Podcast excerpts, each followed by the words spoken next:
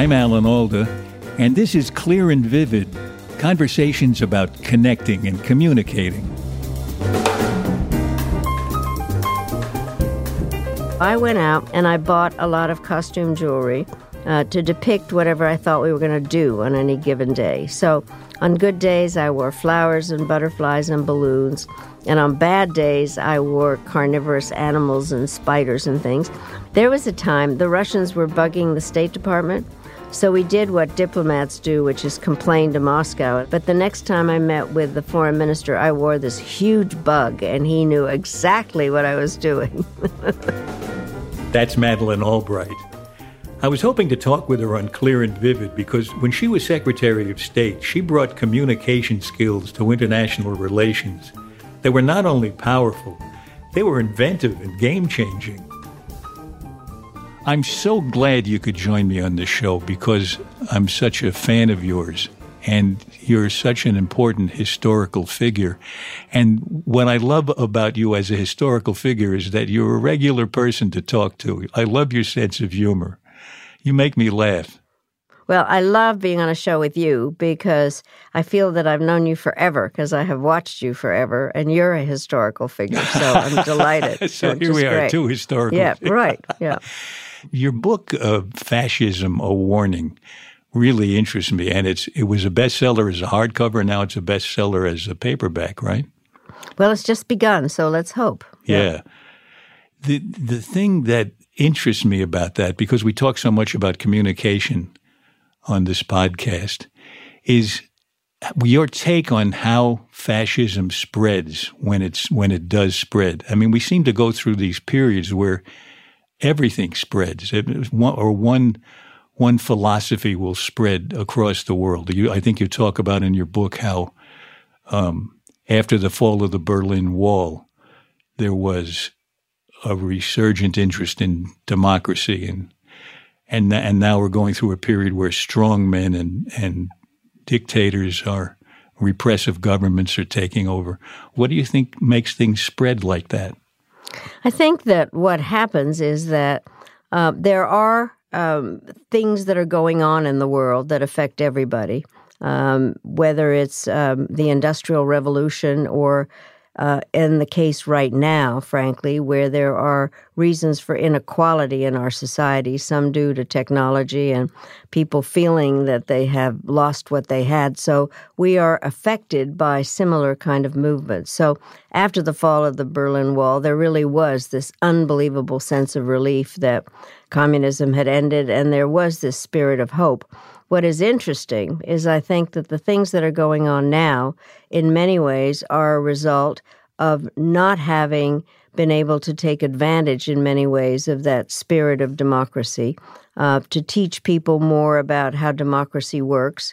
And at the same time, what we had was the problem of um, not being able to keep up with the technology, and that's affecting everybody. So then somebody that thinks he's got all the answers says, I can solve your problem. And it's basically, I'm with you, and the people that have caused it are these other people, and we need to be against them. And that's what's really happened. That seems to be, uh, uh in, in your take on fascism, seems to be a couple of very prominent points that always crop up in a, in a, when fascism is on the rise. I can solve your problems, and we have this common enemy that we're facing. What, what, how, how do how do you distinguish fascism from other kinds of authoritarian rule? Well, first of all, I think fascism is hard to define. I mean, people throw the term around just, you know, somebody disagrees with you and you call the person a fascist. Uh, or I sometimes talk about the teenage boy whose father doesn't let him drive, so he calls his father a fascist. right. um, so it's just a, a term that's thrown around. But it's not an ideology, it's not like communism. It is a process whereby some leader decides to take advantage of the things that are going on in society that are divisive. And this person gains power by providing simplistic answers. And the reason that I wanted to do the book the way I did, the first part really is historical. Mussolini was the first fascist. And what is interesting about that was Italy had actually fought on the sides of the alliance during World War of the Allies World War One, but they didn't get anything out of it, and so there was really kind of a sense of disgust and disappointment. And Mussolini was a smart kind of outsider who all of a sudden developed a voice and um, started gathering people together and was able to say that he could drain the swamp and that things would be different and that he had answers. The part that I find interesting that really became very vivid during my research was that Mussolini and Hitler came into power constitutionally. And it was during a period of disappointment. The Germans disappointed at the results of World War One and uh, a way of blaming other people. And then the leaders in charge in Italy, King Emmanuel, simply asked Mussolini to take over. And in Germany, um, the president Hindenburg asked uh, uh, Hitler to take over. So it comes as a result of huge divisions, of blaming some other group and identifying yourself with one group against them. And it's a process. So it's not an ideology, but it is a process. And one of the parts that becomes dispositive is that um, they the leader uses violence to gain power.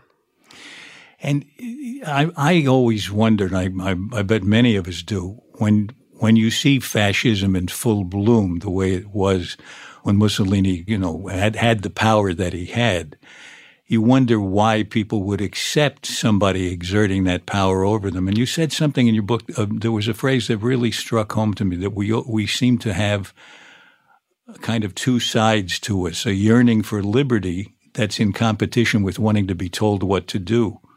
Explore that a little bit. Well, I think that um, the truth is that liberty uh, is something that is hard to enjoy if you all of a sudden feel unmoored, I think, and don't mm. know what to do. And so it's kind of trying to figure out what the institutional structures can be to make sure that people have liberty that they can enjoy. Uh, and that actually delivers to them the kind of life that they want. And I guess you don't, when you take on um, a Mussolini, when you accept his uh, his initial overtures, he's not in full bloom as a as a vicious dictator. He's he's a, a milder version. I, I love the the chicken analogy that you. Yeah. I have to say that what really that's the best quote in the book, Alan, which is that uh, if you pluck a chicken one feather at a time, nobody notices. And and that was Mussolini speaking, right? Yes, right. Yeah. So it was a deliberate strategy to sneak up on the, his own people. Exactly. He actually also said that he was a stable genius, that he had the answers for things. Uh, he didn't and, use that exact phrase, did he? Yes. Mussolini mm-hmm. said that? Yeah, at least according to what I looked up. So. Wow. Wow.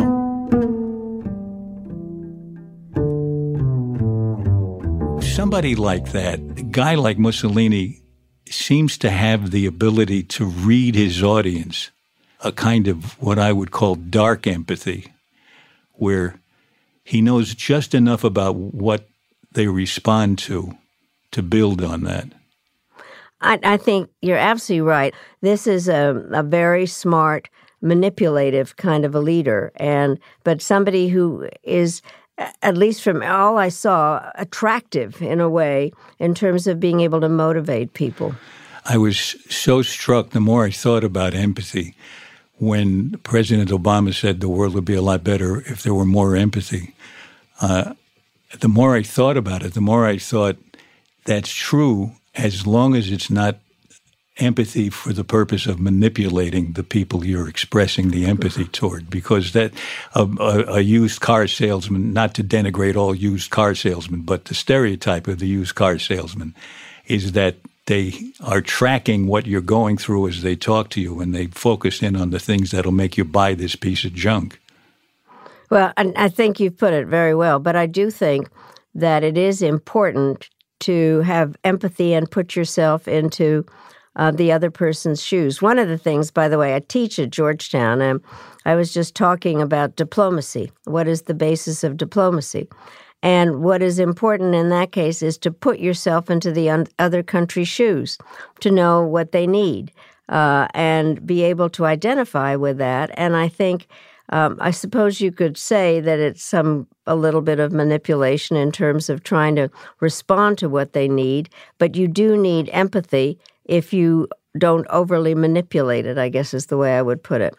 I, I can't imagine actually having a, a real relationship where you can achieve something that both people can benefit from, and even where I suppose in a good negotiation, both people give up a little something, but they both benefit overall. How can you do that unless you know what the other person's going through, what they really, really need?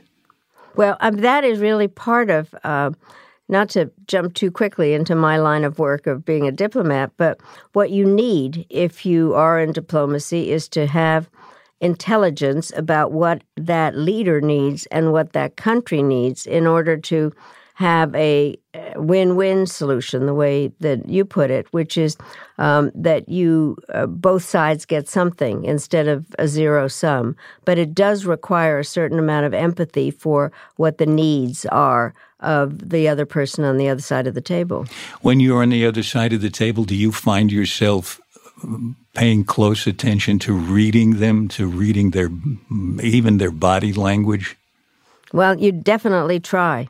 Uh, and I think that part of it is if you've, first of all, you, you, uh, well, you may meet somebody for the first time, and that's on the basis of information that you've gotten, and then you do a lot of reading of language, and then you do get to know them a little bit, and that helps also. The question is how you have that uh, approach to try to compromise without giving up what your country's national interests are, but you definitely the body language. So, for instance, Putin whom I met uh, the first time President Clinton and I met Putin was before he really was president, and he was kind of meek and quiet and uh, ingratiating. And then when I went to meet him in Moscow, he was somebody that was very strong, tough, um, looked you directly in the eyes, did not have notes himself, but took notes, um, and was really somebody that was very uh, hard line. You could just tell by his body language that he was determined to do what he wanted to do he was communicating deliberately. It sounds like with his body language. Very much so. And you deliver this. This I love. This is so so much fun. I want to hear more about this. That you communicate with the pins you wear, the jewelry that you wear. Is this really true? I mean, you you you got a book called "Read My Pins." It sounds yeah. like you're deliberately communicating with deliberately. Them. I I have to tell you how it all started. Uh, first of all, I like jewelry, but what happened, I get to the United Nations in February 1993, and it was the end uh, of the Gulf War, and the uh, ceasefire had been translated into a series of sanctions resolutions. And I was an instructed ambassador, which meant that Washington was telling me that I had to make sure the sanctions stayed on. So every day in the Security Council, I'd say terrible things about Saddam Hussein, which he deserved. He'd invaded Kuwait. So all of a sudden, there was a poem in the papers in Baghdad comparing me to many things, but among them, an unparalleled serpent. They so called you an unparalleled serpent in the poem. Right, in the poem. so I then had a snake pin and I started wearing it whenever we talked about Iraq. And so I think you've seen how the ambassadors go out after a meeting and talk to the press, and all of a sudden, camera and journalists picked up and said, Why are you wearing that snake pin? And I said, because Saddam Hussein compared me to an unparalleled serpent. And then I thought, well, this is fun. So I went out and I bought a lot of costume jewelry uh, to depict whatever I thought we were going to do on any given day. So on good days, I wore flowers and butterflies and balloons. And on bad days, I wore carnivorous animals and spiders and things. And the other ambassadors noticed. And I don't know if you remember how first President Bush said, read my lips, no new taxes. Right. So I said, read my pins. And that's how it all started. And I've had a lot of fun with that. So there was a time the Russians were bugging the State Department um, when I was secretary. And uh, we found the person. He was sitting outside the building uh, listening to us. So we did what diplomats do, which is complain to Moscow in a demarche. But the next time I met with the foreign minister, I wore this huge bug, and he knew exactly what I was doing. What I'm curious to know what tends to be the reaction, or what tended to be the reaction when they saw the pin. Did it? Did they break up in laughter, or did, did it open things up a little, or were they intimidated by it? Oh, I think a little bit of both. That that really did happen. In a way, you're saying, "I got you. I know exactly what's going Yeah. on here." And th- there's probably never been an approach to diplomacy that used that tool of costume jewelry. That's a No, that's it's a great new. It's contribution. my thing. yeah, yeah, it's so Yeah. imaginative. Did, was there ever a moment where you actually defused a difficult situation or turned the tide partly with the help of a pin? I don't know. I, can I have to tell you this story. I can talk about how pins got me into trouble and how they got me out of trouble. I'd love to hear so, um, what happened during? Uh, we're about to celebrate the 70th anniversary of NATO, but um, when we were in office, it was the 50th anniversary of NATO, and there is a photograph of President Clinton and former Secretary of Defense Bill Cohen and I sitting on a sofa, and we look like crazy people because somebody started the "Hear No Evil, See No Evil" monkey picture, and it ended up in Time magazine. And so we really look nuts. So anyway, I happen to have found three monkey pins, and we're on our we're in Moscow for this um, summit, and we walk in, and actually. Uh, President Putin says to President Clinton, We always notice what pins Secretary Albright wears. Why are you wearing those pins? And I, you can't believe I said this, but I said it. It's because I think your policy in Chechnya is evil. And he got furious at me, rightfully. And President Clinton looks at me like, Are you out of your mind? You're the chief diplomat, and you've just screwed up the summit. So that's when they got me into trouble. So then the other thing is I invented the art of diplomatic kissing. You can't kind of visualize Henry Kissinger arriving somewhere and giving somebody a big hug or, you know, uh, Jim Baker or whatever. So I started that. And it's much more complicated than meets the eye because in Latin America, some kiss on the right cheek and some on the left cheek, and in France, on both cheeks, and the Dutch three times and all that. So I arrive in South Korea and big embrace, good meeting. Uh, and then um, we, I leave, and all of a sudden I get a call from a journalist saying, "Don't you think the um, South Korean foreign minister should be fired for what he said about you?" And I said, well, "What did he say?" And he said, "Well, I really like it when Secretary Albright comes because we're about the same age, and when I embrace her, she has very firm breasts. so, what do you have to say about that?" And I said, "Well, I have to have something to put those pins on." So they've gotten me into trouble and out of trouble.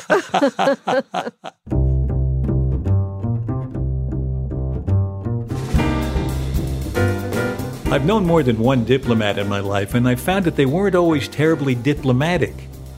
I wondered what Madeleine thought about that. When should you be diplomatic and when should you be blunt? Right after we come back from this short break.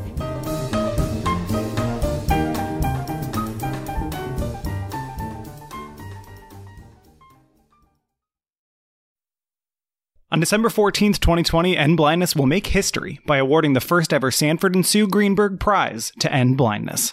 13 pioneering scientists will share $3 million in prizes for their groundbreaking scientific and medical contributions to end blindness permanently and universally. The Greenberg Prize Award ceremony, which will stream online, brings together luminaries from arts, sciences, entertainment, and politics, including Art Garfunkel, Margaret Atwood, Al Gore, Michael Bloomberg, and more. The award ceremony will also feature a moving tribute to the late Ruth Bader Ginsburg, a longtime supporter of the end blindness movement, including extensive footage of Justice Ginsburg reading from Hello Darkness, My Old Friend, the memoir of End Blindness 2020 co founder Sanford D. Greenberg. If you want to learn more about end blindness, you can read about it in Hello Darkness, My Old Friend. And for a special treat, you can listen to the book read by Art Garfunkel. For more, go to sanfordgreenberg.com. Join us on December 14th, 2020 at 7 p.m. Eastern at www.endblindness2020.com to be a part of this historic moment. That's endblindness2020.com. This is clear and vivid. And now back to my conversation with Madeleine Albright. You raise an interesting question in my mind when you talk about saying something so blunt as what you said to uh, it was to Putin, right? Yeah, yeah. What? How often should you be blunt in diplomacy? Um, I think you do have to figure out what the best method is. I mean, with some people, I mean, we talked a little bit earlier about kind of body language and things. I think sometimes you do have to uh, make sure that your message is received clearly. And so the other side can't say, well, I never understood what she had to say, or um, she actually was very nice and didn't say anything. And so the other part that I think is very important that it's clear that you're not there as Madeleine Albright, but you're there as the Secretary of State of the mm-hmm. United States and remembering that role. And and I always felt, especially for instance in China, that uh, we had to talk about human rights. That that was might not be the first thing out of my mouth, but it had to be part of the discussion. So there are a set of things that you've got to get out there, otherwise it's useless. Do you do you find that these years of communicating with world leaders in tough situations, attacking really complex problems, where the stakes are enormously high, has that affected the way you communicate with people in your own life? That's interesting. I mean, I think to some extent, I think it's had taught me um, how you get the point across, but it also has taught me the importance of compromise, no matter who you talk to. And on my to do list is um, to talk to people with whom I disagree. I've decided I don't like the word tolerance because that's tolerate, put up with. But yeah, I, I feel exactly that, the same way you know, about that word. It's and, just so, but respect, and yeah. so that's why it's important to figure out what people have to say. I, it, I, funny, I have in a way the same mission. I long to talk to people I don't agree with or who I think I might not agree with, and then find out that we agree about so many things. Yep. yep. Is that a technique that you might that you have used ever in diplomacy to establish what you share in common before you get into the what you disagree about? I try. I really do. For instance, let me just say, um, I was born in Czechoslovakia, and I understand Russian and I understand Serbian uh, because they're Slavic languages. And also, my father was um, the Czechoslovak ambassador in Yugoslavia. So when I met with Milosevic, who was one of the more horrible people that I ever met with, uh, I made, he was telling me about the history of the Serbs, and I said, you know something? Uh, I actually know about the history of the Serbs because I lived here. Now, I think he knew that, but I did, in fact, try to figure out how to at least let it be known that I knew something about it. Um, and uh, with the Russians, same thing. I think you try to figure out what is in your background um, that you can share and try to figure out some common ground. I think it's very important. I, I, I heard somewhere, read somewhere that you had spent a lot of time with Jesse Helms, with whom you, I'm sure, yeah. disagreed on many, many points. But did you you had a, a cordial relationship that you could build on? I am so glad you brought that up because it's a very good example of something. Um, what happened was that when I was ambassador at the United Nations, I had been asked to go and speak at a women's college in Raleigh, uh, North Carolina. And what happened was Senator Helms called in order to follow up on the invitation. And I, I have to admit, I actually thought I could get out of it by saying, you know, I'd be happy to do it if you go with me. And he, he said, That's a really interesting idea. I'll call you back. So then he calls back and he says, I've changed my schedule. I'm going to go with you. So then what happens is it's very hard if somebody is introducing you to say, um, This is the stupidest, nastiest person I've ever met. So he gave me a nice introduction.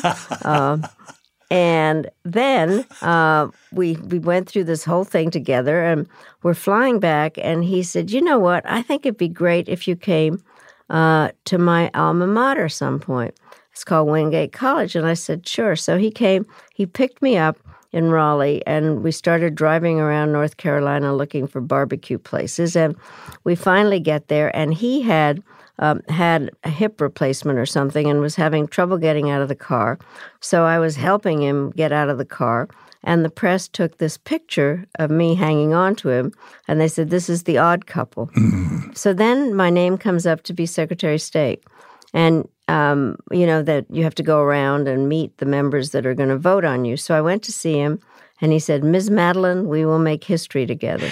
And, but I have to tell you some of the things he, he really was so.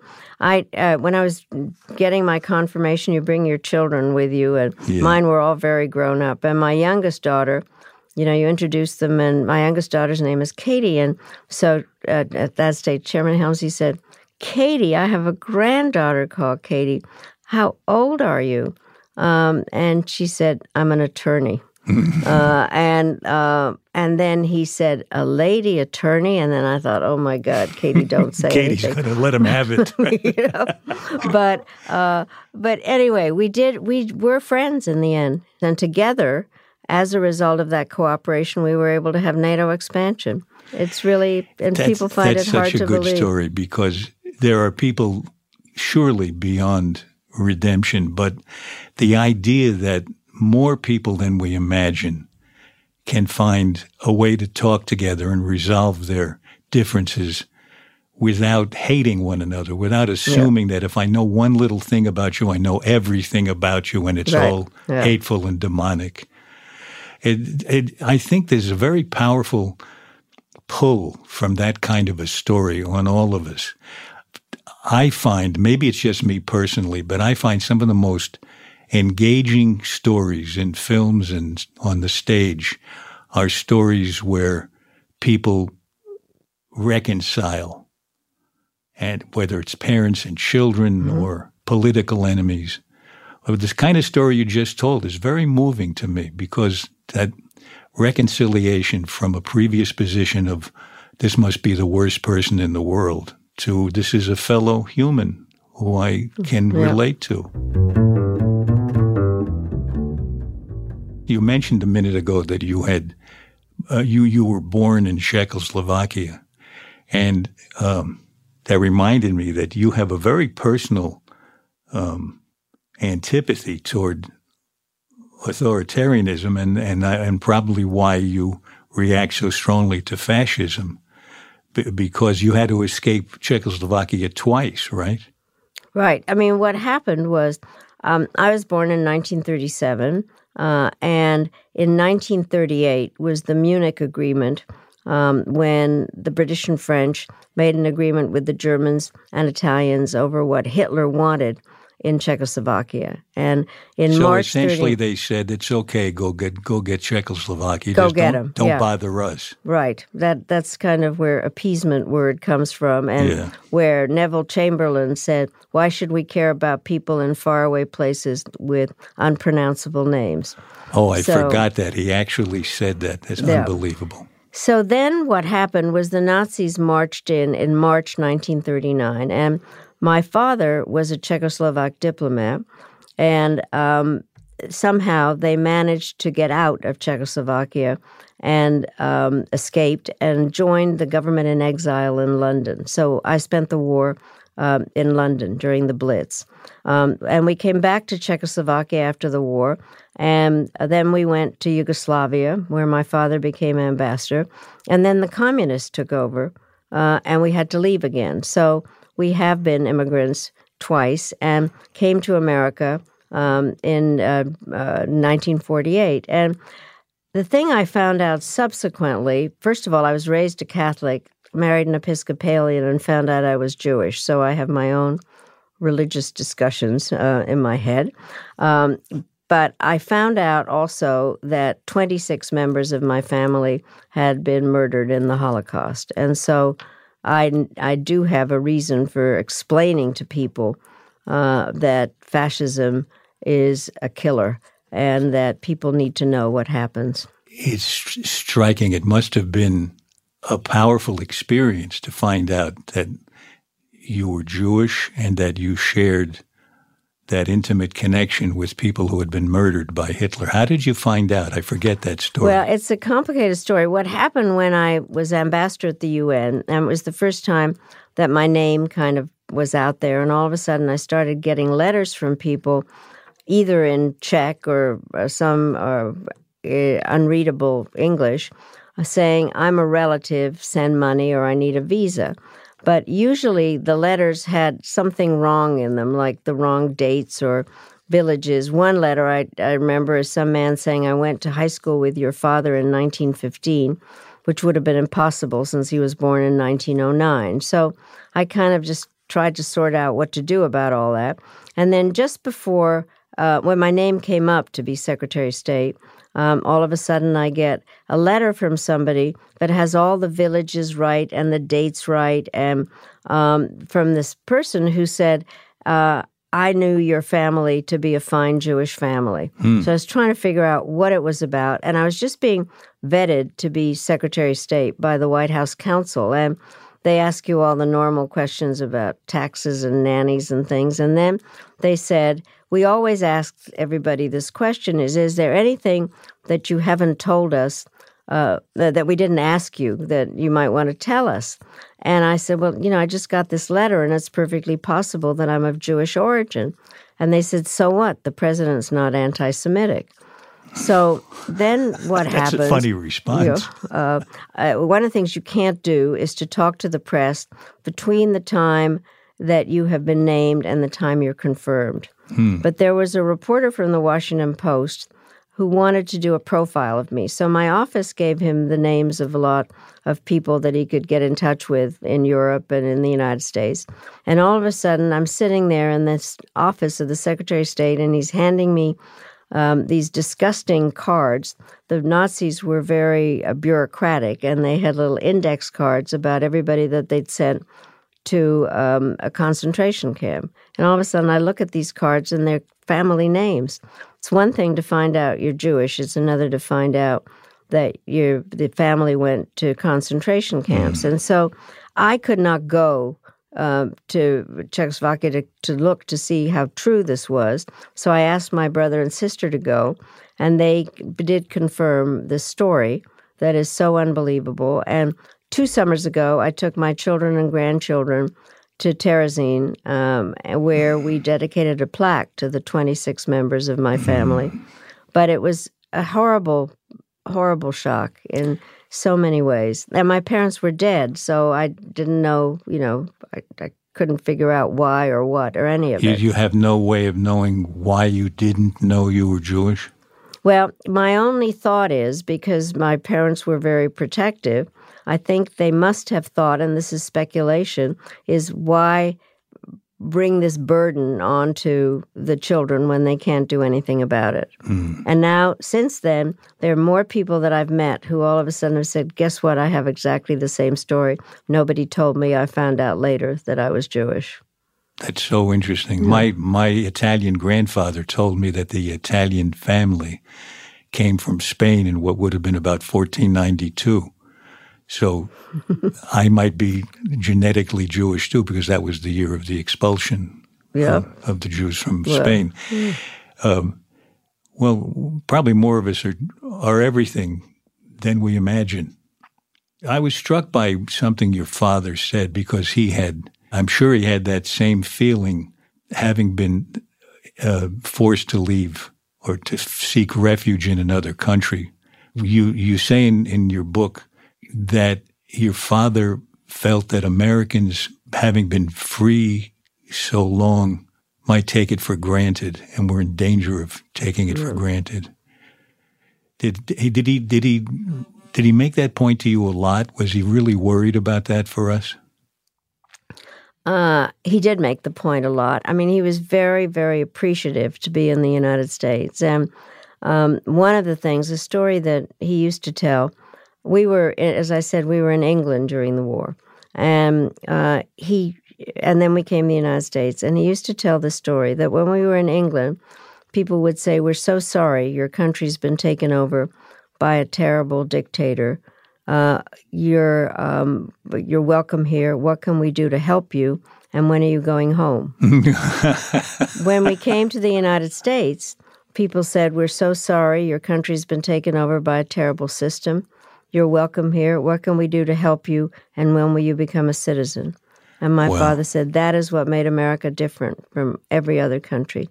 So we came and we, the only way I can describe us was grateful Americans. But it also, he made very clear about the fragility of democracy, having lost it twice in the country where he was born. And and the fact that we took the Americans took it for granted. And he did make the met he he delivered that message all the time, and that that is definitely um, what I grew up with. And so I describe myself as a grateful American. And and by the way, Alan, one of the things I love doing is giving people their naturalization certificates. Mm. When, and so first time I did it was July 4th, 2000 at Monticello. I kind of figured since I had Thomas Jefferson's job, I could do that. Ah, and I great. gave the man his certificate, and all of a sudden I hear him saying, Can you believe it? I'm a refugee. And um, I just got my naturalization certificate from the Secretary of State. And I go up to him and I said, Can you believe that a refugee is Secretary of State? Oh, great. And that is what is amazing about America. it it really is it but get, I want to get back to your father's um, worry about us. And I I don't understand how we could get jaded enough to take this freedom this comparative amazing freedom we have for granted compared to so many other places. Why don't we vote? Why don't more of us vote do you suppose? Is it is it Well- this oh, that we're taking it too much for granted, or are there other factors? Now, I think it is that we are taking it too much for granted. And to go back to something that we said at the beginning of our conversation, I think the much larger issue at the moment in the world is that what we call the social contract is broken. People um, historically uh, gave up their individual rights in order to be protected by the state. And that is a contract that both sides have to fulfill. The state is the one that makes sure that roads are built and that things function and um, you are able to get an education. It is the respon- the privilege and the responsibility of a citizen to vote. And I think that we have taken both sides have taken the contract for granted, and I think that that's part of the issue. And I know other people have talked about this, but there's not enough discussion about what civics is in edu- in uh, schools, about the responsibility of citizenship. And I'm chairman of the board of something called the National Democratic Institute, and we help in terms of monitoring elections in other countries. And um, the lines that people line up that haven't had an, ever the chance to vote in the rain and the sun, and they see it as a privilege, and I think we are taking it for granted. What about the people who vote and have the the disadvantage of not not being informed about who they're voting for? Well, are, I are we are we we're getting the internet has particularly has given us a poor source of information. Well, I think that we have a genuine problem. Uh, I mean, a real paradox. There is more information out there than ever before, but that surfeit of information um, comes from a variety of different sources, and people need to kind of figure out where the information is coming from. And I think that's the part that's hard, and it takes a little bit more time. I do think that the community part of this is important in terms of town hall meetings and um, the candidates getting around to, um, you know, not just to be seen on television, but to really be around trying to talk to the people and respond to what they're asking. And then people have to make up their minds. And that gets back to what we were saying about making contact with people and finding out who they are as people. I just f- realized that you have to get to your next appointment. I don't want to keep you long. I could talk to you all day. Yeah. We we we always end these uh, these conversations with seven quick questions. I hope you're game for this. They're simple. I'm definitely okay. They're they're r- roughly related to communicating, and just quick answers would be fun. What do you wish you really understood? I wish I really understood um, what makes the universe work. I really do. Um, in terms of, I talk about uh, climate change and various aspects about science. I, I wish I knew more about science. What do you wish other people understood about you? Um, I wish that they would understand that I am endlessly curious and that I love um, trying to connect the dots of the various things I do so that it makes sense. What's the strangest question anyone has ever asked you?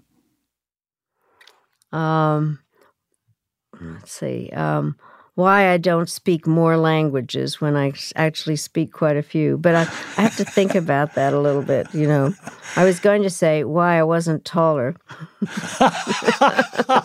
that's the that's the best one I've heard. I think. okay. How do you stop a compulsive talker? Um, I usually try to say, um, I understand everything you've said, and and uh, I thank you very much. And I now have to go to the bathroom. well, okay. Is there anyone you just can't feel empathy for? Um, yes, I think some of the people that I've written about in my book, mm. um, those that take advantage of their position to uh, lie to people and to uh, motivate them in a way that is counterproductive. How do you like to deliver bad news? In person, on the phone, or by carrier pigeon? Um, carrier pigeon, definitely. um, uh, I think you're the first person to actually pick, pick carrier pigeon. okay, last question. What, if anything, would make you end a friendship? I think um, it would be if somebody had deliberately um, lied to me about something that they knew um, I needed to have the, you know, to deliberately undercut something or say something about my family that I knew wasn't true, but that they were deliberately trying to make me believe it. Mm. Well, I have to tell you, you've been so open and fun to talk to. I feel like I became a friend of yours in this conversation. Definitely. So, so I'm de- going to do everything I can never to break that bond. Thanks so much for coming in. I'm just This has been so much fun for me, Alan, and you really have been somebody I feel I've known forever, but to really become friends is wonderful. Thank you for this great conversation. Thank you. Bye-bye. Bye.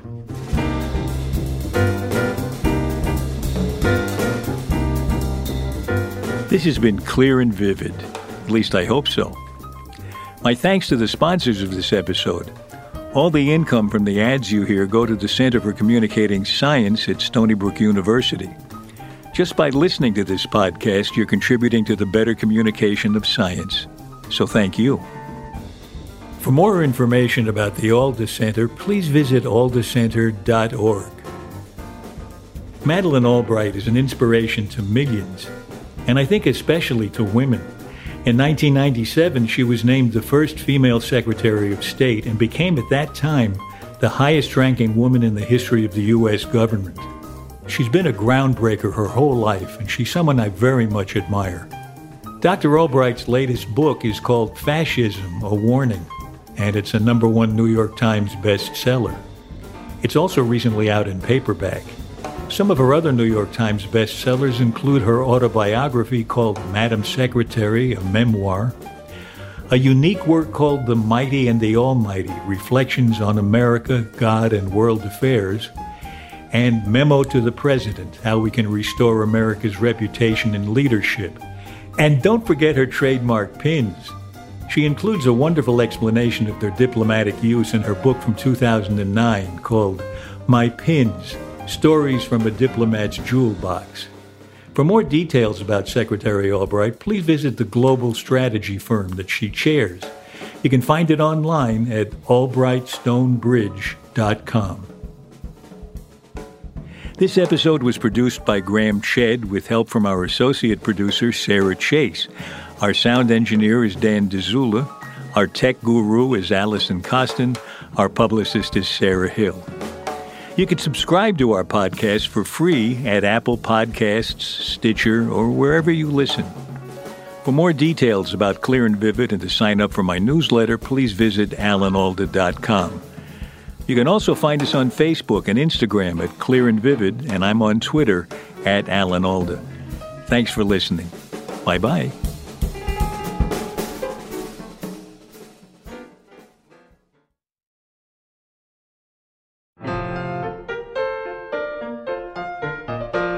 Next in our series of conversations, I talk with Carol Burnett, whose show every Saturday night for 11 years was not only fall down funny, but it also communicated a sense of family to the entire country. You look at our show, you know, you can see me supporting Tim Conway or supporting Harvey or Harvey supporting Vicki or Vicki supporting me. I mean, it was a true rep company, which is what I wanted. So that everybody could shine, everybody could score a touchdown. Join me as I chat with my old friend and fellow actor Carol Burnett, whose show is now being discovered by a whole new generation. Next time on Clear and Vivid. To listen to these conversations, subscribe for free on Apple Podcasts, Stitcher, or wherever you like to listen.